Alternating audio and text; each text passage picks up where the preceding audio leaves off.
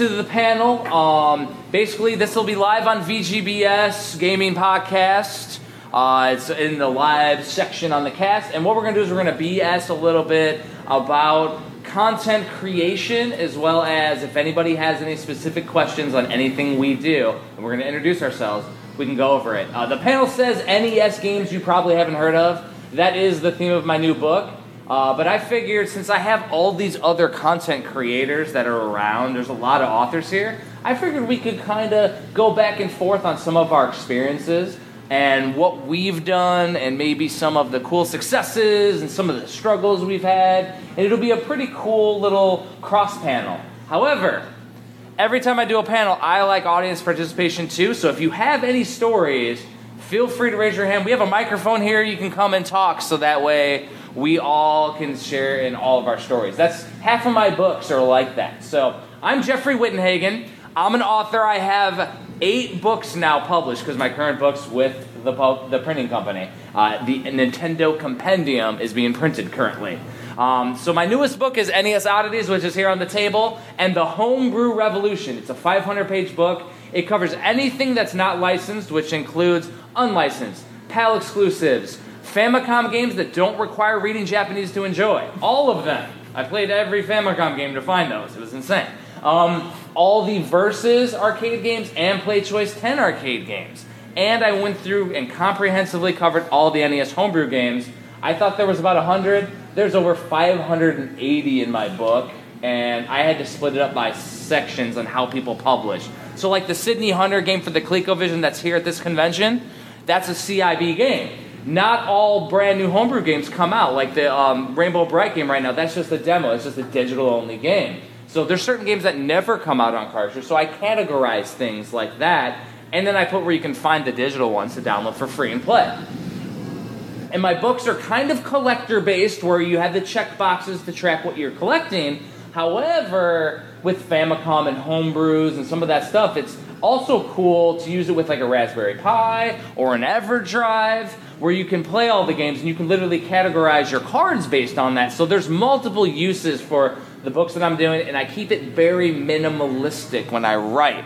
So I write it very short, to the point, and I try to keep it as an easy, easy read, a casual read for a coffee table. That's kind of what I was going for, and it's, I made something that I want because I don't want to do everything that everybody else is doing. I want to do what I'm doing. The other series that I do is compendiums of personal stories of people in the community. So my Super Nintendo compendium, my Nintendo compendium, and then my Culture Chronicles, which I have 91 here at the convention, is more of a personal take. So it'll be like, all right, so we played Super Mario Brothers, but when I played Super Mario Brothers, I kept falling down pit A, and I kept dying, or something like that, where it just tells about it. Or when I used to rent games at the rental stores when those were a huge thing, and that was the only way we could get new games. Like, and people in the community also write in that. So people that back me on crowdfunding also can the opportunity to write in the books and get published right along with me, going to the Library of Congress with the books, everything. So it's a really cool aspect, and I feel like that. To me, that series is a telling of history in the eyes of the people who lived it, which I think is a really cool aspect. Um, so that's me in a nutshell. I also have a podcast where we BS about video games. Um, pretty fun, and we just had a homebrew game associated with it that just is sending out to the backers, and you play it in a Nintendo Entertainment System. It's a homebrew game. It's not in this book because I actually created it after I published the book. it's craziness. So it's VGBS Season 1, and you literally play and you watch the, um, the different ep- episodes. Like every episode has a synopsis on the cartridge, and then it comes with a USB thumb drive. You can listen to it. So it's a really cool way to ma- basically have people be able to support the podcast without having to just like donate money. You get something tangible for your collection, which I thought was a cool aspect. So that's enough about me. We got to go over to the Coleco master himself. Go ahead and introduce yourself now. Sure, sure. So thanks for uh, this great introduction. Yeah, yeah. So my name is Antoine. I'm uh, French, living in Canada now. Uh, I wrote the Coleco, the official book uh, that is available uh, uh, on the Coleco table over there. Um, it was a great experience. Uh, I wrote like uh, I, I, had to research all about the company that started in 1932, uh, and uh, this is something I really love to do. And uh, contrary to, to, to Jeffrey, I'm more of, of, a, of a history guy, history guy, sorry, and I really love like telling the history of the company. It's uh, it's nothing personal, so it's more like uh, the objective story of, uh, of the company and uh, going back to when it was founded and uh, coming to the to the to their video game years and also their uh, era, um, their legacy, the legacy they left for for gamers, and so why we have now new games coming for a console that was released in, in 1932. So it's it's pretty amazing.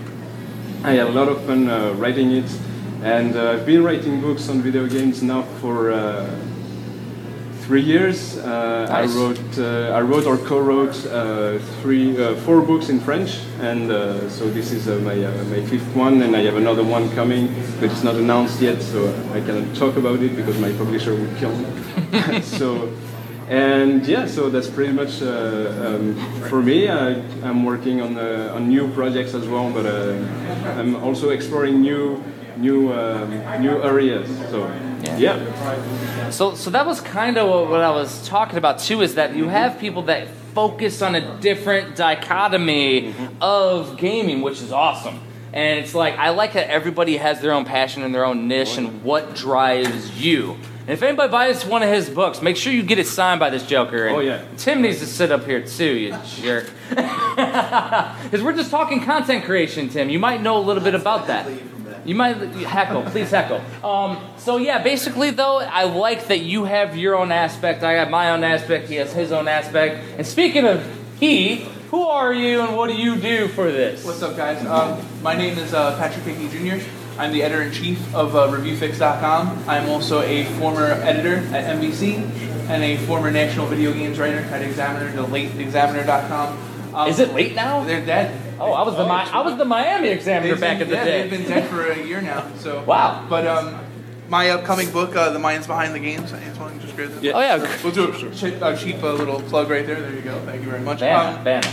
It's a little bit different from both of their books in the fact that like um, it's interviews with 30 on uh, with over 50 developers on 36 games ranging from the Atari 2600 to today. So if you're a 30 something or early 40 something and you grew up with the Atari, the NES, the Super Nintendo, all of those games are featured and it's not like um, classic games. There are some bad games in there. There are some cult games in there. There are a lot of indie games in there. So it's um, interviews with the people that made the game. So before like we showed the cover, there's probably those people's faces you don't know, and it's because like if I ask you right now, like uh, who makes Pokemon?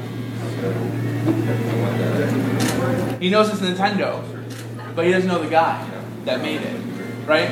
So that's like a big problem for me in the video game industry. Being a classically trained journalist, I'm also the assistant director of the journalism program at Kingsborough Community College in Brooklyn. Um, I've written about video games for 12 years, and it's like people will go, uh, Grand Theft Auto, Rockstar but do you know the guy who actually made the game? The guy who had that light bulb moment. Oh, so that's cool. So you're actually giving credit to the people and bringing more light on the people that are doing it, which is see, and that's another aspect. It's like there's so many awesome people that are doing initiatives, and it's kind of why I wanted to change the focus of the panel away from just NES to content creation and mm-hmm. how we're going about things because literally everybody's going about things their own way and it's all working pretty well. Absolutely. And it'll be interesting to see the meeting of the minds. Sure. So, so to quantify, like you guys said, how long you've been writing. I've been writing for over 20 years on video games, and I literally started websites back in the day when I was in college, and that just showed my age. 20 years um, but it, I've been writing forever. I was the Miami Examiner back like 10, 12 years ago, I think. Yeah.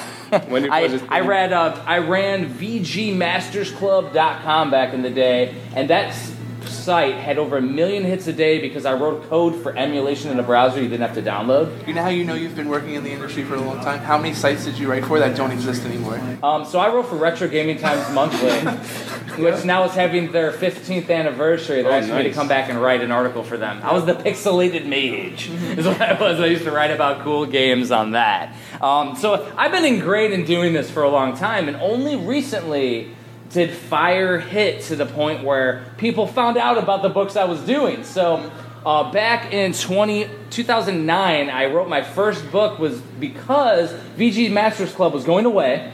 And what I wanted to do is I was like, all right, so all these articles kind of disappeared. I was able to salvage them, but now they're not available anymore. And the archive.org didn't really exist too well. It still doesn't. If you look up my site, all the articles aren't there.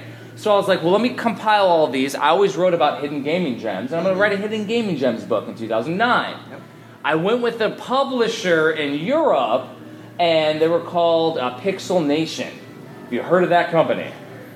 No, no. Um, they're out in Europe, Pixel Nation, and basically they're like, yeah, we'll publish your book, get it out there. We're going to change the name of the cover to Hidden Treasures. And I'm like, but it doesn't say games. Well, Hidden Gaming Gems doesn't have a good ring to it. This was before Metal Jesus started doing his Hidden Gaming Gems videos. And I'm like, but Hidden Gaming, it's about the Hidden Gaming Gems. I could literally have somebody write the Sonic Chaos Emeralds as gems. It would be awesome. They're like, no, no, no. Hidden Treasures would be much better.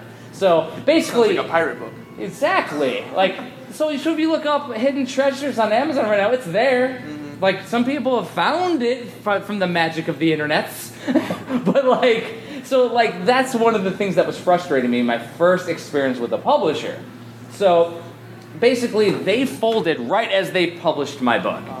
And they wrote this Pixel Nation magazine. One of my buddies, uh, he's Mike Tendo, uh, Mike Levy, who's on YouTube, also wrote for Pixel Nation magazine. They even misspelled my last name in the first issue. Oh. It was awesome. Like, eh, but it was it was just one of those things. But like, I was like, I knew no, I didn't know anything better. I was just wanted my name out there. I was like, this is a way somebody's willing to give me a shot. You think about it in old Hollywood style or publishing style. It's like, oh, you're gonna give me a shot. I'm gonna jump on that. Yeah, you took a chance. heck yeah. And so then after that, I'm like, all right. So my next book I want to do is an NES collector's guide because I hate using apps to look up my collection because I have thousands and thousands of games. So I'm flipping through my phone. I'm like, I want a pocket guide that I can carry around with me to conventions so I can not get the same manual of Contra 17 times. I keep forgetting that I have the manual. Like it's like, yeah. So my idea was to have a pocket guide, and I was like, oh, I'm gonna take it to. Uh, I'm probably just gonna publish it self-publishing or whatever, and all that.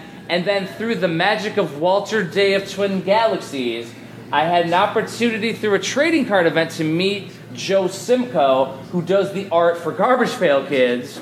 And I didn't know that at the time. I just saw his art, and he did this whole Sweet Rot book series where he does these cool, gross looking mm, things. It's, a, it's a book series. I was like, oh, that's awesome. Have you ever done NES art? Would you like to do a, like, I need, I'm looking for a cover artist. That'd be amazing.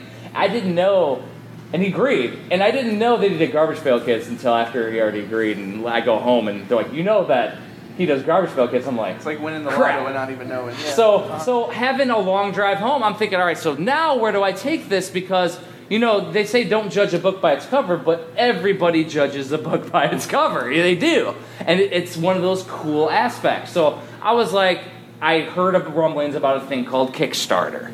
So Kickstarter was the thing. I was like, well, let me take it to Kickstarter. I saw that the Mighty Number Nine and those were really popular, so I mirrored mine, the style, off of that. So that's one of the things when you're creating content, you need to see what's successful and kind of mirror your own style after. So if you look at my first Kickstarter, you'll see the same banner headings that other million dollar Kickstarters use, but it's my own logos, my own stuff. And I was like, well, if it's working for them, so I just started utilizing what made theirs successful. And then I had a guy who, like, basically looks at this stuff for a living and he's like, evaluates Kickstarter to see how well they'll do. And they're like, oh, this looks like you're going to have a multi million dollar Kickstarter. I'm like, well, that's great. I don't know if I'll be able to handle that, but okay.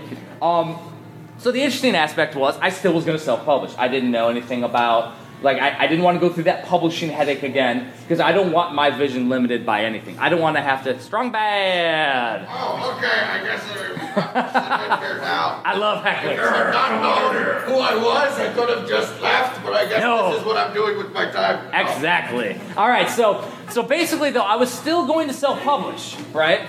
And strong bad. but I was still to self-publish because I didn't know anything about publishing. I didn't want to have anybody limit what I was doing. So I'm like, if I self-publish, I can still get my vision out there how I want it.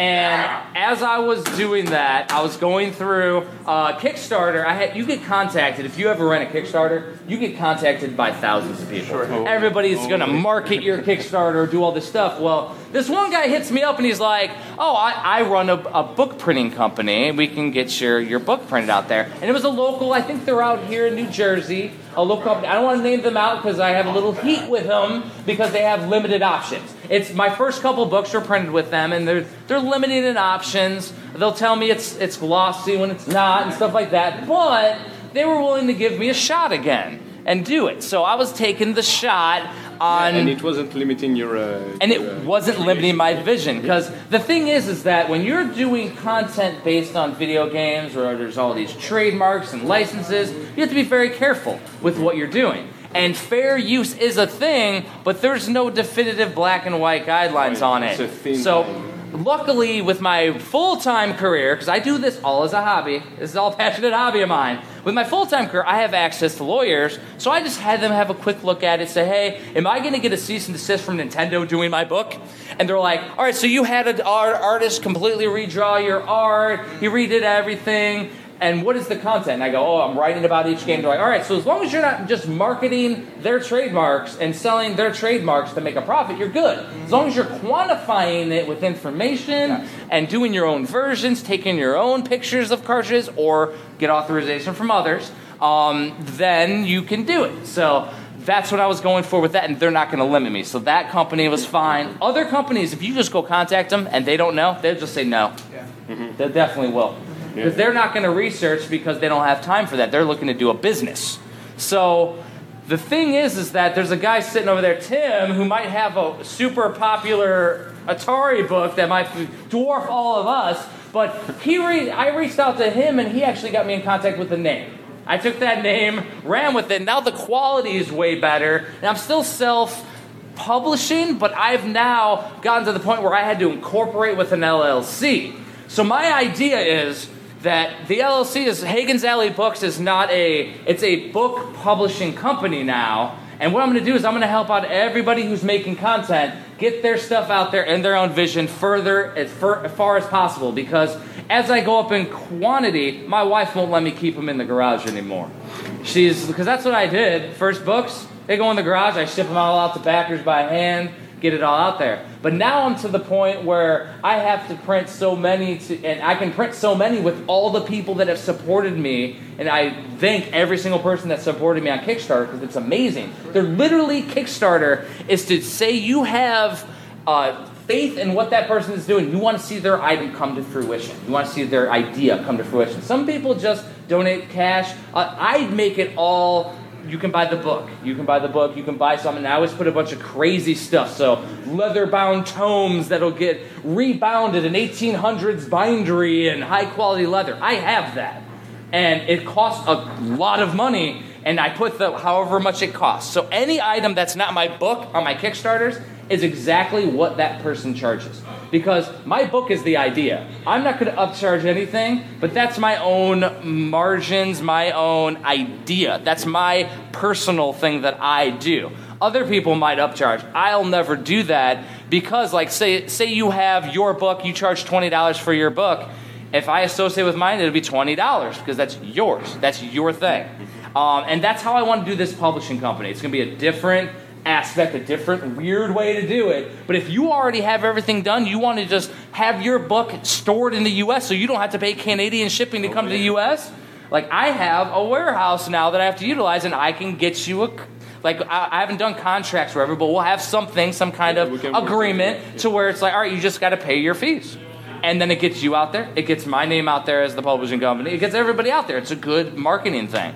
Like I'm doing this as a passionate hobby. So that's the thing that I want to focus on is like, what were your own personal limitations now? Because I went through a, a quick history of Hagen's Alley, and I'm going to have an expansive article that I'm writing about the evolution.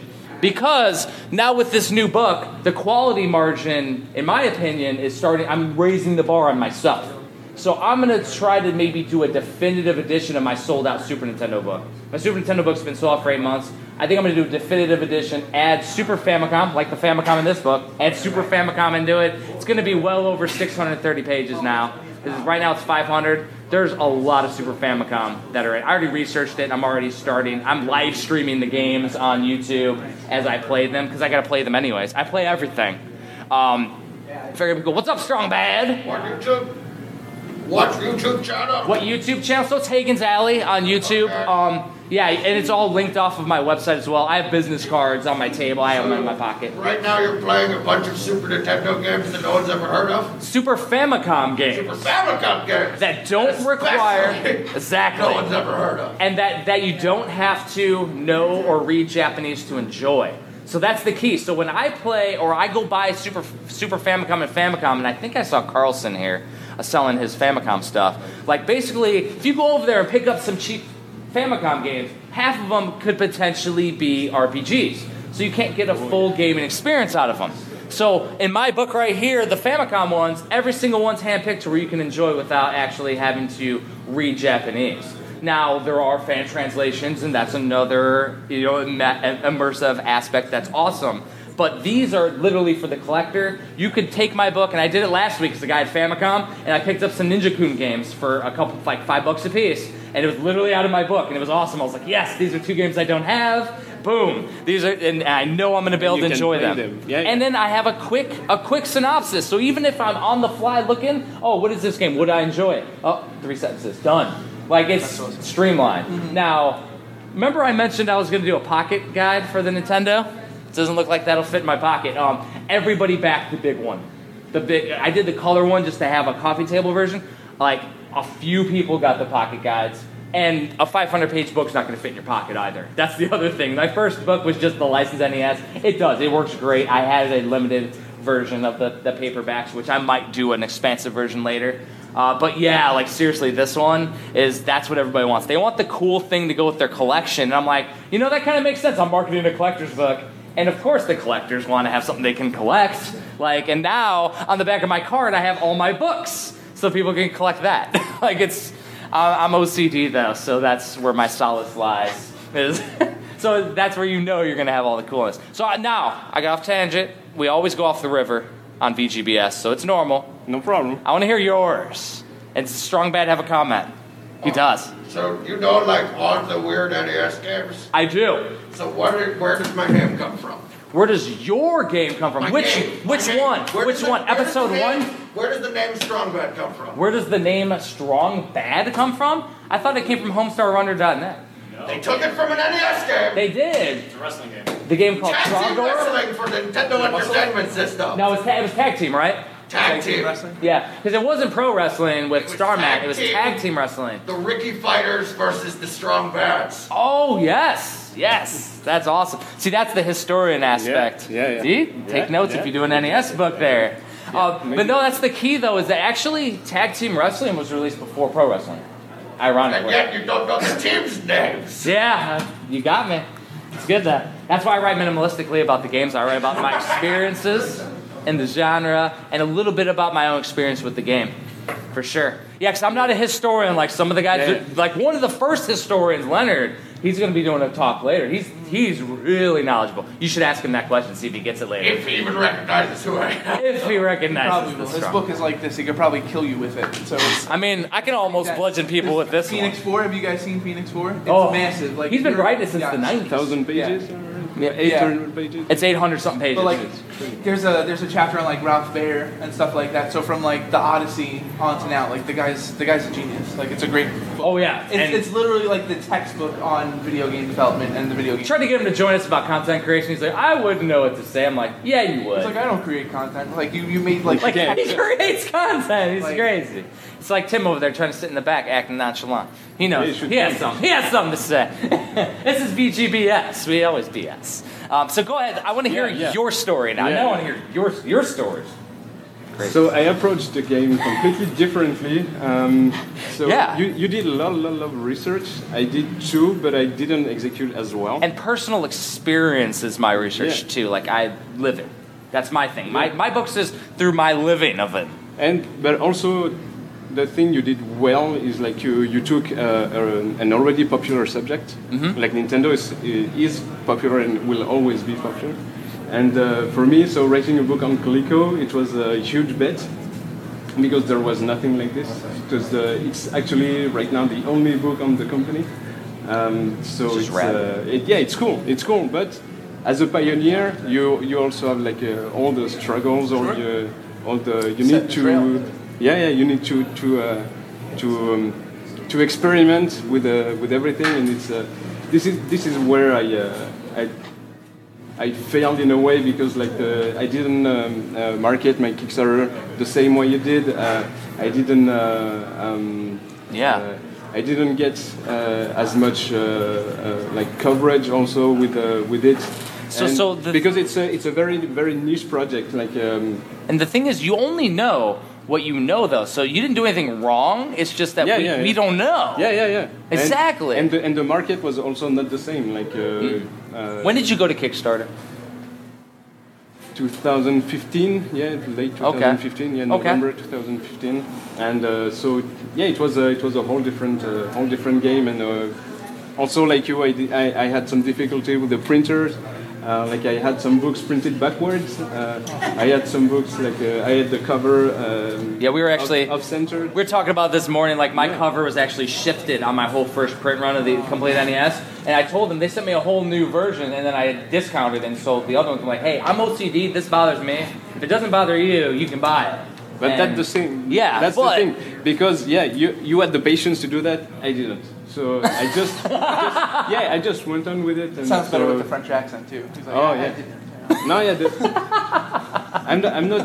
I am impatient. So if uh, if if the product is not uh, is not okay, so yeah, I just uh, I didn't want to make my backers wait. So I uh, I shipped them uh, that, and uh, I was lucky because they were, they were happy with that, and maybe because also it was the only book available on the subject. So this is why uh, also it. So are you ingrained in any Coleco communities, like forums? Oh yeah, yeah. So on Atari Age, I, um, I post Atari a Age. little. Uh, Atari Age, yes, sorry. I post a little. Um, I'm also on the on the Facebook groups because this is the beauty of Facebook. You have groups for uh, pretty much everything, and so you have group for uh, for Coleco, and uh, Yeah. people are very active on it, and it's uh, crazy to see that uh, some See, people for- are still making games. So for Nintendo, I was lucky because Nintendo Age, I've been on there since 2009, and I was Oh, right. heavily involved. Yeah. So literally, I already had people that knew me on there as the guy who writes about games.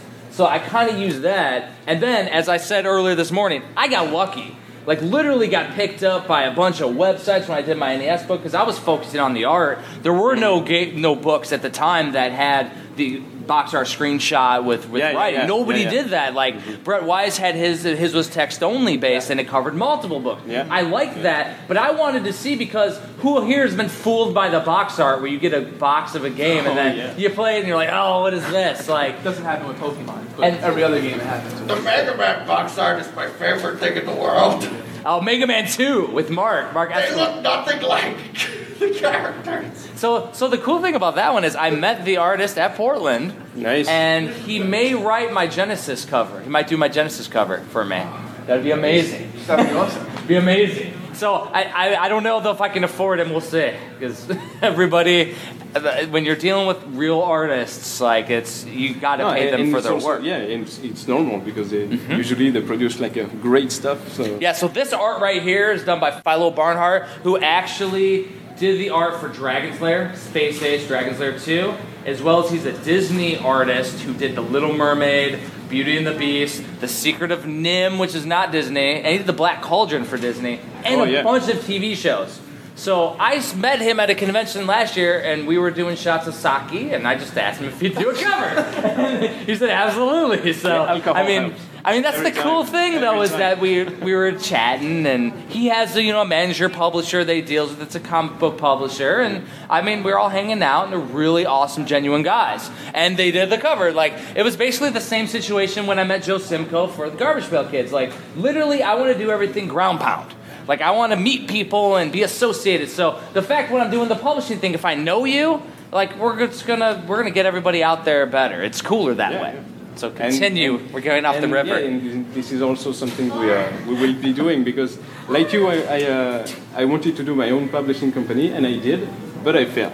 And uh, so I failed Yeah. because I was uh, on my own and I wasn't ready to, uh, to do everything on my own. because it's a lot of work, you know that, Mm-hmm. and um, sometimes it's easier to go with the with the publisher. Yeah.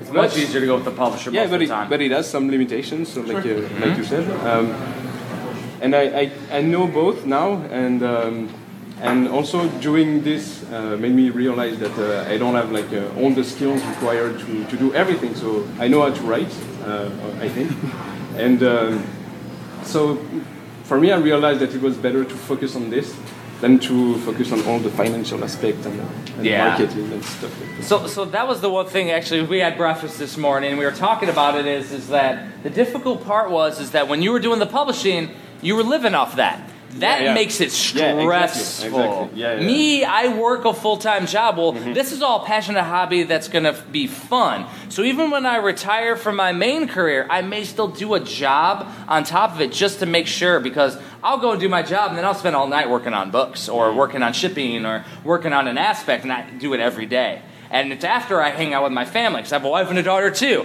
And I do the family thing too. I make sure I do every aspect. But the key is that I enjoy it and I do it because it's fun. If you make it a job, you make it work, it no longer becomes that thing in my There- mind. There, there are there are still some uh, some good parts because you know Yeah. when I was writing the book, I, I loved it. Like uh, I love doing the research. I love like uh, Exactly. speaking to to, uh, to to to people who work at Coleco.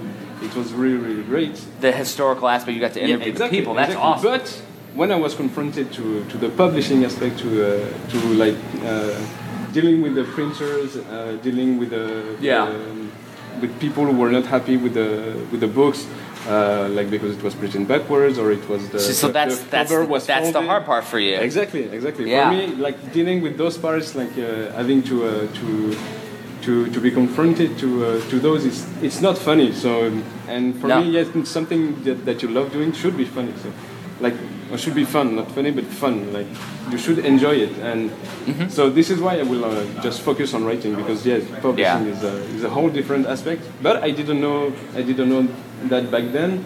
Now I know. At least I tried. And knowing is half So- the battle. Oh yeah. yes, you got it. And yeah, so, Somebody would get. so we'll just now uh, Yeah. focus on the writing and uh, maybe like contribute with, uh, and, th- with you. and that's the cool thing is that like that's why I wanted to do what I'm doing because I'm OCD but I'm also an extrovert. So I'll go and contact the printing company and go, hey, this is jacked up. Like, what's going on? Uh, the current printing company, like the one that Tim introduced me, to, they're absolutely professional. Like, seriously, like Yeah. you'll see the difference. Like, it's it's night and day when you're dealing with a real pro company to who I was previously dealing with. But I don't pull any punches with them. Like, you're paying for a service. Like, I'll go there and get it. Mm. So that's the things I'm gonna offer. Is like depending on who you are, you may need to have different needs, and Yeah, yeah. that's the thing. Is I'm the one thing that I didn't like about the publishing company aspect was that literally you would make three to five percent on every book that you sell, and it's like I can't grow my business and my company and my books, and I can't do more books if I'm giving 95% of that to you to just market it. You're not doing any of the creation. You're not spending the hundreds of hours just formatting the book and then the more hundreds and hundreds of hours of writing and the research and the hours. Like, you're not doing that. So my thing is, is that like with my business, I have a completely separate bank account that I use for a different bank that I use for that. It's all separate. So everything that I sell here at the convention or online all goes into the, the business. And then the business is to grow the business. And that's the hardest part of separation Yeah. that people And don't you- have. And you didn't have that pressure that uh, Yeah. you needed that to uh, to actually pay your rent. Yeah, I, like my, So, my books are to help Hagen's Alley, Yeah. you know, get bigger. And if they sell, great. If they don't, I'm still cool because people enjoy it. My thing is, I made the books because I knew I would like them. If one more person enjoys them, that's awesome to me because you got a cool nostalgic experience off of that book, mm. and that's my thing. Like, and if I can keep that fun through all my books, and I've done now seven books in the last two years published, and if I can keep it fun, that's the best part. Yeah. Like, and if you enjoy it or somebody else enjoys it, you know, if that's strong bad in it doing his crazy, ah, like that's awesome. Yeah, like, but seriously. otherwise we won't be doing that. right? Yeah, otherwise we wouldn't be doing it. Like, are you passionate about games? I'm passionate about games. You're passionate about games. We're putting forth the time. I want to make sure that it doesn't turn into something that I regretted doing because it now it's now games aren't fun. No, yeah, but I mean, even though I, uh, I failed with the company, I, I don't regret uh, once like doing it because it was an experience. Uh, Mm-hmm. Absolutely. I learned a lot of stuff, uh, and I met great people like you and uh, like that also. So if it was to, if I had to, to do it again, I would. I would change a lot of stuff, of course. Of Uh, course. In hindsight, yeah, yeah. In hindsight, it's 2020. But, uh, and everybody can sit around an armchair quarterback and tell you how to better things. Um, and that's the main thing. So if somebody critiques you, first of all, don't respond immediately. Never respond immediately. yeah. Listen. But just read it. Because Yeah. there's some merit behind that. Somebody didn't enjoy something that you're doing. So what can I do to tweak something or can I mm. modify it or what? Like there's one guy that left me a land-based review. There's a Reddit article on the how they hate my Super Nintendo books cover. there's a whole article on it. Yeah, but you can and, it- learn- and that's still. Joe Simko who does Garbage Pail Kids, and they hate it. And it's just he did his own version of a Super Nintendo man. It's on my banner. Um, but the thing is, is that they're so passionate about Super Nintendo that it bothers them enough to write about it. They're still passionate about the Super Nintendo. There's something there. So I'm, I just read it, and you gotta gotta take the personal feelings away because Yeah, I did yeah. spend thousands of hours on the book. That's the hard part. But you got to do it. But you have also like the, the, the critiques when you when you um, when you share your project, your working your your work in progress Mm-hmm. project with some other people because this, this happened to me uh, when I was writing my first book. Yeah. And um, so I sat there patient, patiently and I listened to uh, to all the critics. So sometimes it was uh, hard, Yeah. but I learned a lot, and uh, this is thanks to those critics that I uh, I managed to uh, to improve myself and to Exactly. improve my writing also. It makes And everything if better. I didn't, if I didn't stay there, if I didn't, if I had just responded and uh, just uh, said, "But "Who are you to uh, to tell me that?" and uh, it wouldn't, it wouldn't, it would- wouldn't have, uh, it wouldn't have been the same. Yeah. same. If Exactly. you don't have haters, you're doing something wrong. Exactly. Exactly. That's how you know you get to that next level when you have critiques. And so, a perfect example I posted my 1990 Culture Chronicles cover, and one guy goes, Looks like shit. That was his comment. And I'm like, So I read, I responded, but I go, Why? And he goes, Wait, what? For those and so you- you need then he goes. Oh, I can't read the text based on this. I'm like, Oh, so if I do a white highlight around it, you can read it. Is that better? Oh, that looks awesome now. Like, you didn't have to write looks like shit. You could have put, like, hey, I can't read the text on it, and I would have been able to improve it easily. But I had to literally pull that out of the person because it's Oh, much yeah. easier just to write garbage. Well, we live in a troll nation. Yeah, Exactly. yeah, and it, it's it's especially right now, you know, in the time of the internet, the uh, social networks, and the, It's so much Yeah. easier to you know be strong bed, you know, than to you know be yourself. Exactly. So exactly. tell, tell, We tell your to- story. We need to get over to you. Yeah. I was in a weird spot. I'm gonna go more into this in my uh, Oh yeah. panel next. So he's gonna have a panel too today, and so will he. Right after this, just about my book. But um, I was in a weird spot because I'm. We're doing history. yeah. So talk about what, what do you mean? Like oh, how it came to be. History review your content. Yeah, yeah. So I'm messing with you. no, no, Come it's on. okay. I'm So gonna it's troll like you. I, I've, I've run my own. He's a troll. He's a troll. Yeah, it's okay. It's alright. I run my own website for about nine years, so it's like I'm used to like you know trolls and stuff like that, and uh, I've written for websites, so I'm used to that. Like somebody, somebody wished me cancer. Uh, Oh yeah. I wrote a uh, review of uh, Fallout New Vegas DLC, and on my birthday, my like 23rd or 24th birthday, somebody was like, "Dude, like this game is awesome. You should just die of cancer." And to me, I was like, "That's awesome." Right. Because it's like, you get the whole guys that write drink bleach. it's like, have you guys ever seen the Howard Stern movie, Private Parts? Okay, so then they do the research and they say that like the average Stern lover listens for a half an hour, and when they ask why, it's because they want to hear what he says next. And then when they interview the average Stern hater, the average Stern hater listens for two hours, and they when they ask why, they say because I want to hear what he says next. You guys ever meet somebody that you loved the first second you met them, and then now you hate them, you can't even stand them, or the other way around, the first time you meet somebody. So it's like as long as you can get a reaction out of somebody, Yep. you're doing something right. It's like professional wrestling. John Cena comes out, it's either they love him or they hate him. When somebody comes out and you hear crickets, Yeah, yeah, yeah. that's when that person's doing something wrong. So um, I was in a bit of a different spot than them because I I, uh, I didn't want to do a book just on one thing. So like uh, I feel like, and this isn't a slight against either one of you. Yeah, of 'cause you guys course, are of course. But I feel like Push-ups. I feel like I feel like real gamers have no brand loyalty at all. I feel like they're they're super fickle. Like now I'm playing the Switch, but like Me too. a month ago I was like hardcore PS4 and like but I still play all my retro stuff. So I wanted to write a book that kind of like encapsulated like my entire childhood, from like the Atari 2600 to today. So, so just to defend myself, Go ahead, go ahead. they put me as the Nintendo guy on the banners, but I'm doing the complete Sega Genesis Sure, next, sure. and then I'm doing a complete TurboGrafx 16. Exactly. I'm completing every system. Yes. Mm-hmm. But that's just because I'm OCD and insane, though, too. So, got issues. So but so I have no brand loyalty, No, no, even though awesome. I do love my Nintendo. I have Yeah. a tattoo, but exactly Mario. I mean, I'm in. I, if, if if you guys put a gun to my head right now, I would tell, totally tell you I was a Nintendo guy. Like I have a modded like Game Boy, black Game Boy, white silicone buttons, Nice. backlight. It's like my baby. I play Pokemon Red on it all the time. I love it. But it's like I, I'm fat. I like all you can eat. So that's how I game too. I game the same way that I eat. A little bit of everything. You know. Hey. Um, You do you. Yes.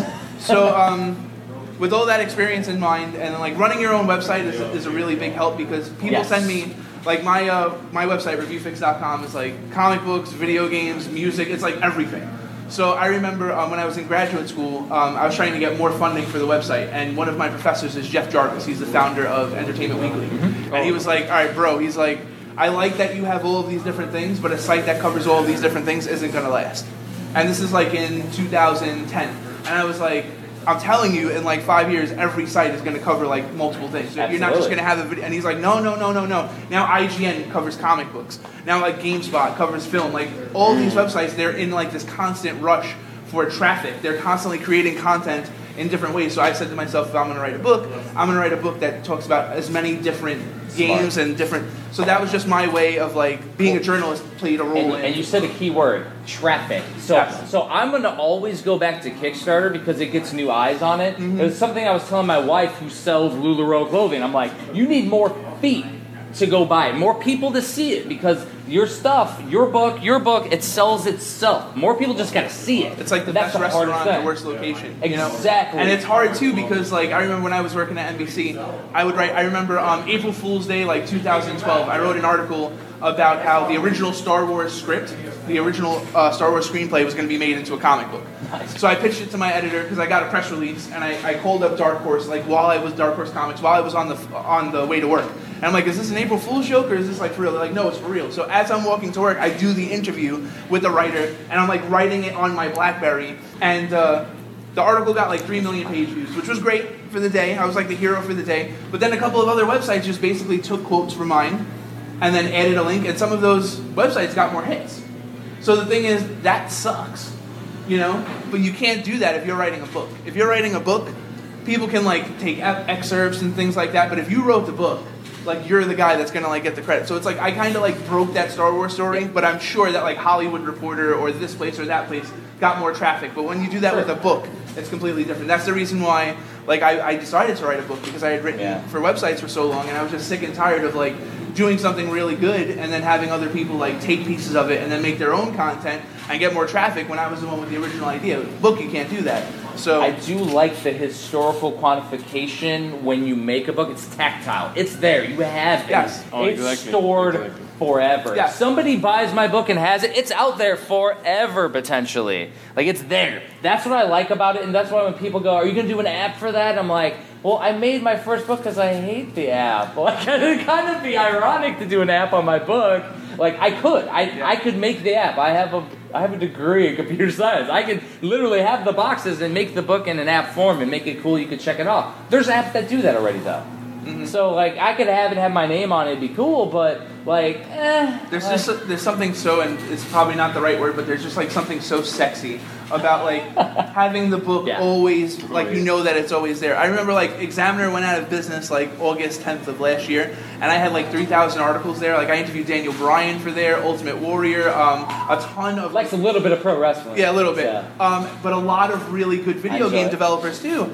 And I'm like, I remember going to the site and they said that it was going to be down like August 10th or whatever. And then the next day, August 11th, I, I went there and like, maybe it's still there, maybe, you know. And I went there and it was like axs.com and I'm like, Yep. wow, all that stuff. So thank God I had it all saved and I like kind of ported it over to to my site. But you can't do that with the book, Yeah. you know. And uh, I will say like. Um, you guys had your experiences with publishers, and like um, you mentioned Brett Weiss before. Brett Weiss wrote the foreword to my book. Uh-huh. Um, he's like my Obi Wan Kenobi. Like he's just Yeah. an awesome guy, great historian. Yep. Um, and like he helped me, he like nurtured me through like the, the publishing process, which Oh. you know I, I reviewed his uh, hundred greatest console games, And then, uh, like three months later, I decided to write a book. And then I'm like, I'm like you in a way. Like I have cojones, so I'm like, I'll walk over to somebody, I'll have a conversation with them. You have to be that way.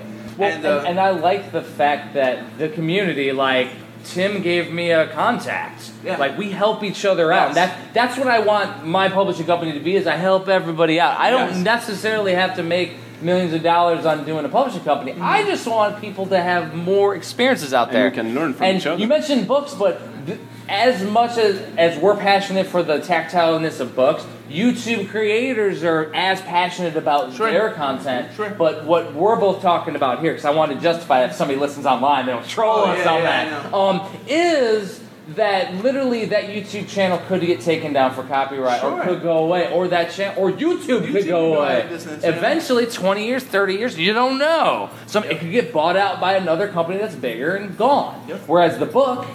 Guess what? You already got one in your house. It ain't going away. It's there. Like Mm-hmm. Yep. it's done. That's what I like about the tactileness of having something tangible. It's kind of why with my podcast when we marketed it, I put it as a Nintendo cartridge that you can physically play in your Nintendo because now you have something physical about VGBS. VGBS now is in the history books. It's always going to be that. And we're also the first that did this text-based game style cartridge too, which we set another little record, but I always like to do stuff that nobody's done. So I go off the river, by the way. Go Mm-hmm. No, no, that's continue. so I mean, I was kind of in the same spot. Like, Yeah. I saw everyone else was doing all of these great projects, and like, um, they all have different types of writing styles. Like, you and Yeah. Brett have a similar writing style that like you guys like do a great job of being able to sum something up in like paragraph, you know. And I like to think that like I'm more I sum of it up more than Brett does too. You do, you do. You do. It's not, and the thing is, writing minimalistically is not easy. It's not. Oh, yeah. It It's is not. tough. So it's And when- so when I have people exercise. that wrote for my Super Nintendo book, I go, "Oh no, no, you're writing literally a full page here. I need it in this little Yeah. text box." And guess what? It can't be under 12 font because if you go under 12 font, it's hard to read. So I, I might go down to 11, 11.5. But like literally, there's certain books that it's tiny, tiny text. Like it is a art to write minimalistically, and that's that's my style. Though. That's my thing, and and I'll be the one to do it. Whereas if you want to write verbosely, that's your style. That's what Yeah. people will expect. See, I wouldn't even say like um, I know you didn't say it was verbose, but like um, Oh, I did, and it didn't. it's not out yet. You, couldn't, you can't read it yet. I How re- verbose? But um, I, I enjoy writing feature style articles. Yeah, yeah. So like um, my master's thesis, I wrote about like pro wrestling, and I wrote about like how somebody goes from like watching WWE on TV to like becoming a WWE performer. Like that whole from The, one to the other. Bailey story. Yeah, basically. And like I went to Gleason's gym and I trained with those guys for like a week and I got body slammed and this and that and I, I almost died. I got a staph infection on my face because the mat was so filthy.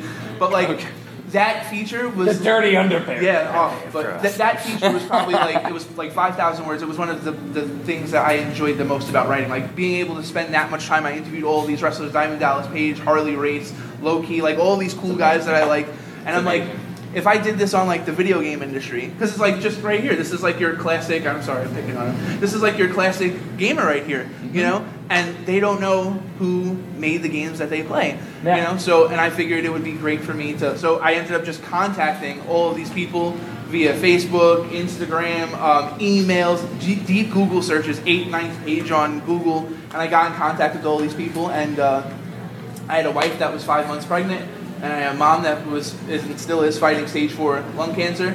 All that stuff going on, and I, I just plowed through. I was I interviewed Howard Scott Warshaw at like 11:30 at night in my kitchen because I didn't want to wake up my pregnant wife. And he was impossible Yeah. to coordinate with. Yeah, but he's great. He's a great guy. He is awesome. Yeah, You know? 11:30 p.m. at night. Yeah, that's what I'm saying. well, He's he's- impossible he's to that He's in. California, so it was like probably 8:30 Oh, okay. for him after he spent his day, you know, listening to other people's problems, you know. So Yeah, uh, yeah. he's a great guy. So, but that was my that was my process. Just like I, I made a list of like 50 developers that I wanted to speak to. I got 37 of them to say yes, and then I got 36 to actually do it. The only person that said yes that I never got back in contact with was Alan McNeil. Does anyone know who Alan McNeil is? No? Wow. Berzerk on the Atari 2600, the arcade game. It's a great game. People actually died playing it, like competitively.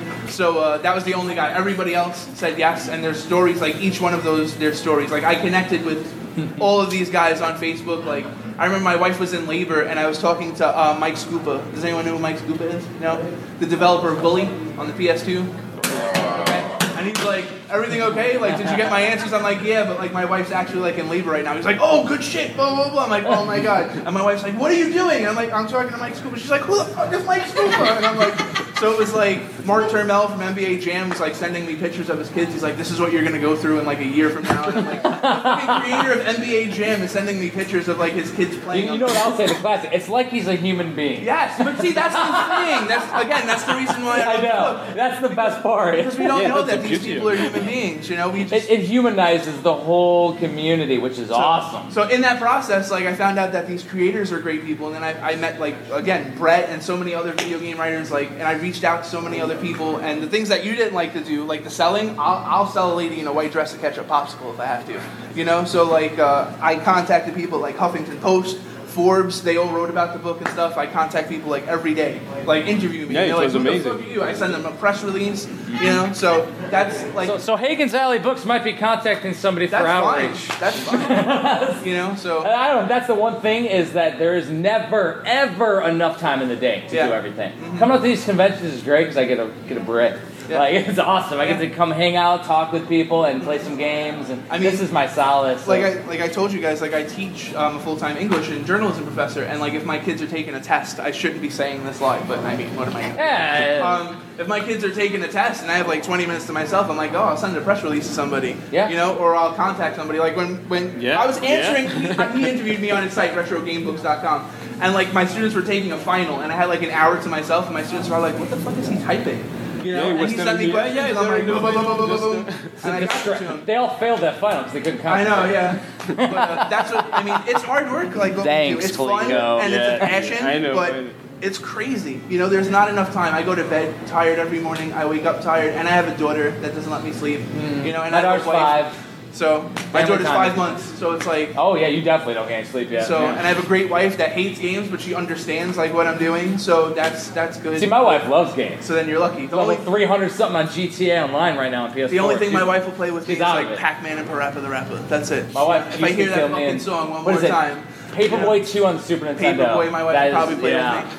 Wow. So, so but yeah. And, and the thing is, and you have these cool stories, all the people that you've interviewed for your book now that you'll always have. Oh, yeah. That's a new nostalgia for you. I tell people all the Awesome. time, like journalists and writers won't make the most money, but they'll have the coolest fucking stories, Oh, like yeah. in bars. Oh, yeah. Like you'll be sitting down in Good a bar bar with somebody and be like, oh, you know, I interviewed this guy. Well, and people go, what? You know, so So that's why my compendiums exist. Mm-hmm. Because literally, I went to the Twin Galaxies event and I talked, met Walter Day, and you meet all these guys that have all these world records and this history and arcades. And they all had these awesome stories. And I'm like, so where is that? Do you have that? No. Nowhere. And I'm Yeah. like, all right, so I need to do a history of competitive gaming book. Like I was telling Walter, he said, oh my God, nobody's really done it from that perspective. And I'm like, so then I'm like, go taking another step. I'm doing a Nintendo book. Let's do everybody's stories on Nintendo because I've had stories that I heard from my new Nintendo one that I didn't even know were a thing. They were I didn't even know that they were an experience. Yeah. Super Nintendo, we had a guy tell about when he was in Mortal Monday waiting in line for Oh, Mortal yeah. Kombat, Wow. and it Oh, was yeah. like, and his dad gave him the money, and he ended up having to give the money to his brother, and that's Lance Cortez from Retroware TV who told that story. Like, well, it's like the like, story that I was, like, telling you before. Boom. Yeah. Uh, the game. Have any of you guys ever played the Firemen for Super Nintendo? Yes. It's an awesome game. So the How guy, exclusive. the guy that made that game,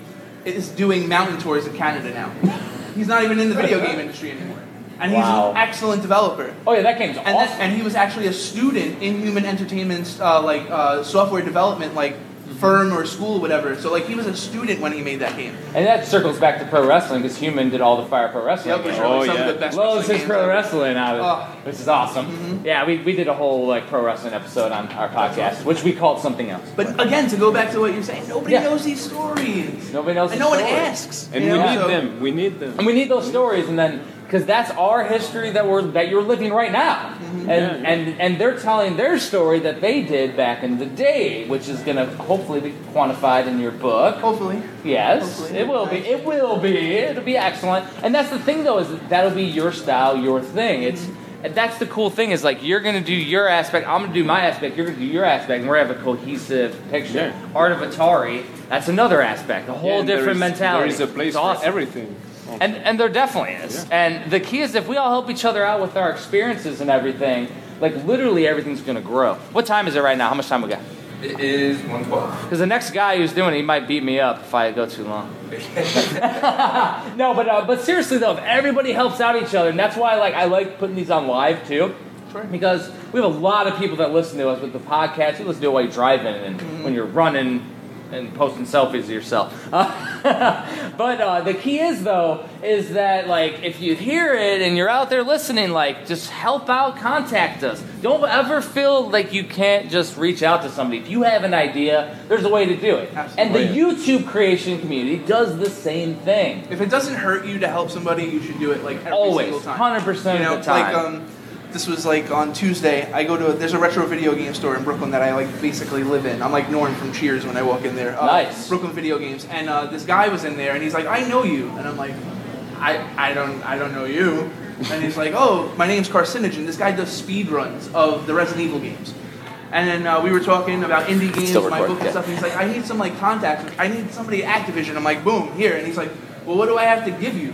And I'm like, nothing. And he's like, what? And I'm like, no, it's not like a blood oath or anything like that. Like, if I can help you, it doesn't hurt me to help you. And, and he was Yeah, like, yeah. but that's what. But you should do a blood oath. I don't know why you don't do blood oaths. No. but you know what I'm saying? if you can help somebody, when I when, Yeah, if you could always help somebody you don't, like there's no reason not to. You should always do I'm a that firm reach out. believer in, in karma. Like if you're Yeah. if you're a bastard to somebody, it's gonna come back and bite you in the Well, ass. and you the know? thing is, if you're always stressing on negativity, you're going to feel negative, and you're not going to have that energy and Yes. Mm-hmm. motivation to spend those extra couple hours after Yes. you're up all night Yep. Doing the next thing you need to do for your book. yes. And I'd like literally right now, I'm developing all the different formats. The because I got to format all my books. I do all the editing. I'm building the formats and the pages right now for the Super Famicom section when I do the definitive complete Super Nintendo. When I do that, I like I'm building them all, and they, they take hundreds of hours just to do the the actual formatting. And I'll I get them done quickly. I'll be done in a few months. Like I'm gonna have that sucker on Kickstarter as soon as I get my my uh, NES Compendium book shipped out. I'm gonna launch that Kickstarter. It's already formatted and ready to go. I already have it. I'm starting to do 3D book pages now. It kind of looks really cool, a little fancy.